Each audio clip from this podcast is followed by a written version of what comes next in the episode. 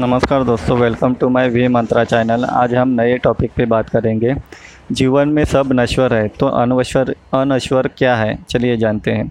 अनश्वर आत्म तत्व है, जिसका विनाश नहीं होता। आत्मा ईश्वरीय अंश है, जिसका अस्तित्व अंततः परमात्मा तत्व में विलीन होना होता है। हम अपने अच्छे बुरे कामों में अपने आत्मा का उद्धार करते हैं, या आत्मा के भटकाव के लिए जिम्मेदार होते हैं। आत्मा अनवश्वर है।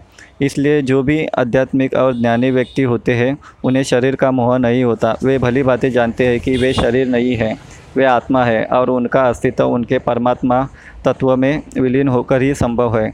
इसलिए हमारे ऋषि मुनि करोड़ों वर्षे तप, तक तप करके आत्मा की मुक्ति के लिए ईश्वर की आराधना करते थे, जिससे वे अपने परम तत्व में विलीन हो सके। तो ये थी इसके जानकारी आपको कैसी लगी, कमेंट में ज़रूर लिखना और मेरा चैनल फॉलो करना और बहुत सारी जानकारी मैं आपके लिए लेके आता रहूँगा। Thank you.